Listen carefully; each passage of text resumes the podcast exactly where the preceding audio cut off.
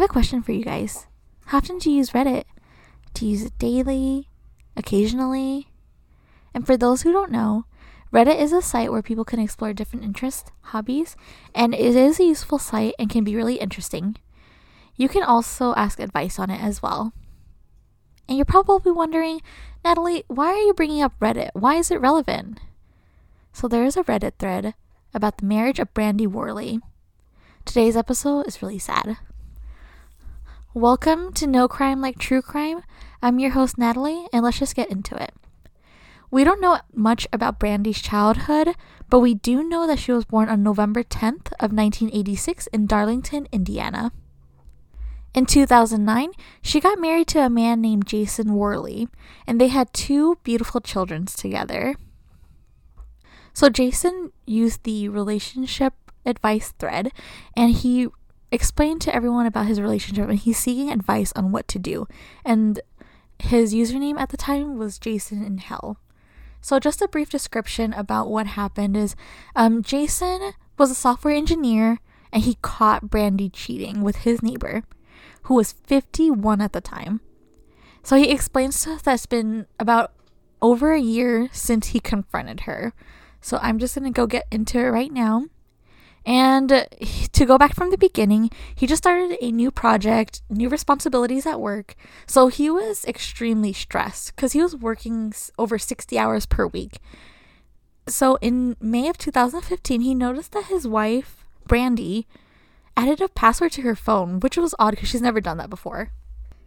So Jason decided to confront her, and she says, I'm planning you a Father's Day present. I didn't want to ruin the surprise. And a week later, she comes up to him and she said, Man, I feel so guilty for keeping such a big secret. But she did tell him that she's having the neighbor, who happens to be a contractor, build Jason a home office as a present for Father's Day. But he thought it was odd because in the six years that they were together, she mentioned that she never felt guilty about anything and mentions that she never regrets anything in her life. And time goes on and her phone still has a password on it, but he knows something's off. Like he has a gut feeling that there's something wrong. He keeps seeing her using her phone and smiling at it to herself more and more. And when he asks her, she says nothing and puts her phone away quickly. And one day, she went into the shower. He grabs her phone and notices it didn't have a password. So he goes through her messages and notices that she's texting the neighbor. And what it says is, I'm covered in frosting. Want to lick it off? And there are no other messages from that. And he found out later that she has set up her phone to like delete messages after a certain amount of time. And he felt weird. He felt a little odd. He felt like there's no way she would do this to hurt me, so kind of brushed it off. And as time goes on, the neighbor continues to spend time over at the house, but nothing's being done. The office looks the same, and the construction's being completed slower and slower. So, this is when Jason started checking her location through Google Timeline. But he notices that there's large gaps in the history of the GPS because she keeps turning off her phone's GPS. In July, his paranoia is just out of this world. He's extremely paranoid and tells her that he needs to install antivirus on her phone. So she unlocked it for him and he installed an anti-theft software where he could remotely turn on her GPS and he set up AT&T backup and restore so he could see all of her message at that point on his computer. Jason's mother wanted to spend some time with her grandkids. His wife drops off them at the house and Brandi has the time to herself at that point. Like she has all day to herself. So he's watching his wife's activity from his work and notices that she's trying to meet up with the neighbor, but they're unsuccessful because he's busy at his job site. That night, Jason goes pick up his kids with Brandi from his mother's house and they go out to dinner with the neighbor, his girlfriend, and his son. Brandi and the neighbor's girlfriends are having a great time. They're laughing, they're drinking, just having a lot of fun. They're definitely getting along, and the neighbor's girlfriend's like, oh my goodness, let's go watch Magic Mike XXL. I really want to watch it. And Jason's like, you know what? That's a good idea. You guys go. I'll watch the kids so you guys could have fun. Brandi and the girlfriend goes, and the neighbor and Jason stays back at the house. The kids are playing video games together and having fun. So the kids are currently in Jason's son's room and they're playing games, and the neighbor's sitting right across from Jason on a different couch. And this is when he sees that Brandi is actually texting the neighbor at this time. And she's describing things such as like sex acts that they want to do to each other and tells him that he should check his Snapchat. And he sees the Snapchat too. What she does in the Snapchat is she's masturbating in the bathroom. And she's at the theaters. So just keep that in mind. What happens next is the neighbor and Brandi are just talking. They're talking about wanting to meet up and have sex. And they decided, you know what, let's do it on Monday because Jason's going to be at work anyways. But he had a plan. Jason had a plan in his head. He's like, okay, once I get off of work and I notice that they're together, I'm going to go home and catch them in the act. Like he had it in his head. But what made him change his mind is that Brandi and the neighbor said that they loved each other. And he would tell her, You're my girl. And she's like, Always have been. And he says, Always will be. And eventually, Brandi and the girlfriend comes home from the movies and he asks, Hey, sit down, please. And he made sure his kids stayed in the room and closed the door. He came to the living room to confront the neighbor and Brandi. So he mentions, You guys love each other, right? And she's like, No, no, what are you talking about? She's in denial. And the neighbor's girlfriend begins like smacking the neighbor. And Jason says, Have you been texting him? She says, No, no, I would never do that. Shows her the evidence and she was like, Okay, it was just once. Confronts her again, saying, Have you ever sent pictures to him? Denies it, shows the proof, and she says it's only a one time thing. It was the first time. And he asks if they had sex before. She says no, but he didn't have any evidence to prove that she had sex with him. So that one, not sure what happened. And he says, Okay, I'm going to leave you. But what she mentions is pretty chilling. She says, I will make sure I never let you see my kids ever again. She wanted to use the fact that he attempted to commit suicide in high school and sh- prove that he's not fit to have children. She also says it's his fault. It's Jason's fault that she's cheating. It's because he's never home, always busy with work and super stressed out. She just wanted someone to talk to. And the neighbor's girlfriend begins to defend both of them. And she's like, You guys are too much of a perfect couple to break up. You guys shouldn't do that. It's not like they did anything, anyways. Oh my god. So eventually they leave, and Brandi and Jason are just fighting. They just keep fighting and fighting and fighting and it's just it's just sad. Like they just fight pretty much all night and they decided to separate temporarily. He was going to stay at home and she was going to go to her mother's house. On the Monday Jason goes to work, he gets a message from Brandi while he's in a meeting and mentioned that she had to explain things to their kids and the kids were super upset. He needs to explain what's happening.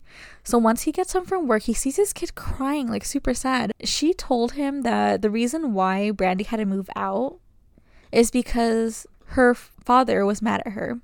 This is his children. Or when their son said he wanted to stay with Jason, she says he can't. The son put it together. He was like, okay, if my mom moved out because my dad's mad at her, then that means my dad must be mad at me.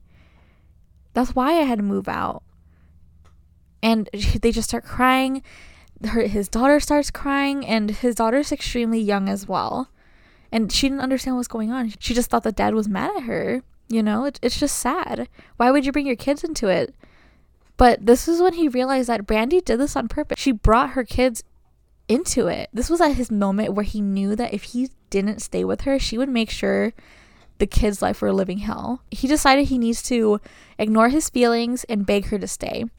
She agreed, but she insisted that he apologize to the neighbor. Why? Is because they're still going to hang out. Because the two sons are actually good friends. I would be so mad. He did it anyways. And they do hang out from time to time for birthdays, holidays, and so on. And things begin to die down, but he thinks about it all the time, which makes sense because why would you not think about it? Because you, you catch your spouse cheating on you, and it's just sad because, like, no one deserves to go through that. So, all Jason thinks about is what can I do to make my wife happy so she doesn't cheat on him again? But after some time from the original incident, Brandi decides to message the neighbor again and starts sending pictures to him again and states it's an accident. It's supposed to be for Jason. I wouldn't believe her, and Jason didn't really believe her either. And things are pretty quiet from then on for about like a couple months, and now he thinks about it constantly. He doesn't know what to do. Like, he is a programmer, from what I know, and he is really good at solving problems, but ever since that day, he hasn't been able to properly do his job. And his performance is suffering. He wasn't able to sleep very well. The fact that he begged for her back makes him like kind of confused. He does want to have a divorce, but he knows that if they have a divorce, she would be very vindictive toward his children. So he didn't know what to do. He just buried himself in a hole and he just doesn't know what else he could do. He he feels like he can't talk to anyone about it because people already don't like Brandi as it is. I mean, I see why. And he asked he tried talking to one of his friends and his friend's advice was just to trust in God, but Jason's an atheist and he doesn't know what to feel. So this was in the relationship advice thread. And everyone was just like, okay, just, you know, the best option for you is just to have a divorce. So there is an update. He says instead of trying to fix things that she doesn't want to fix, she refused counseling in the past before and he is trying to get out of there with his kids. So they the following week, Jason went to go meet with an attorney to file for divorce from Brandi that was the update, and he thanked everyone for their advice. And after some time has passed, news articles started going around in 2016. And it was about a woman named Brandi Worley murdering her two kids. So there were a bunch of news articles that came up, and it was terrible. So Brandi went to go get a knife and brought it to the house and Jason bathed the kids, got them ready for bed, and Jason told them that he loved them and he'll see them in the morning. Jason went down to the basement and fell asleep. And Brandi told her son that they could do a sleepover in his sister's room. And on November 17th of 2016, Brandi called 911 and she said that she stabbed herself and her two kids. And when the officers got there, Brandi's children were dead. They were stabbed in the neck. One of them had three deep stab wounds, and the other one also had three different stab wounds. Or, according to jconline.com, Jason woke after he heard screaming and didn't know what to do. When he got upstairs, he saw he saw his ex-mother-in-law crying. Or Brandi was sitting in the living room, and Brandi says, "Now you can't take your children from me."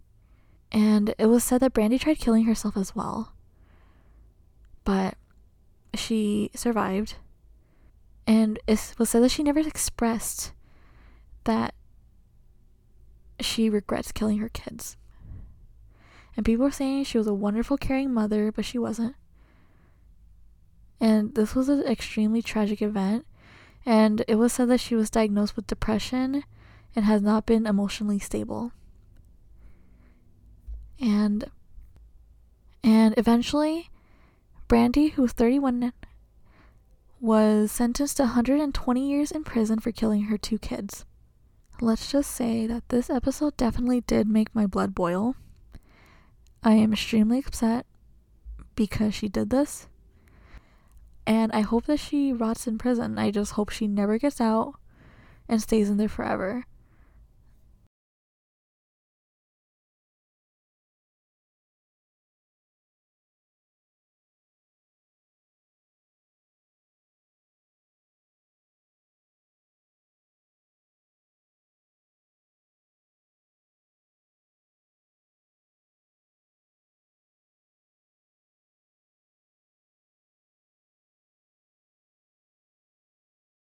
Thank you guys for tuning in to No Crime Like True Crime this week.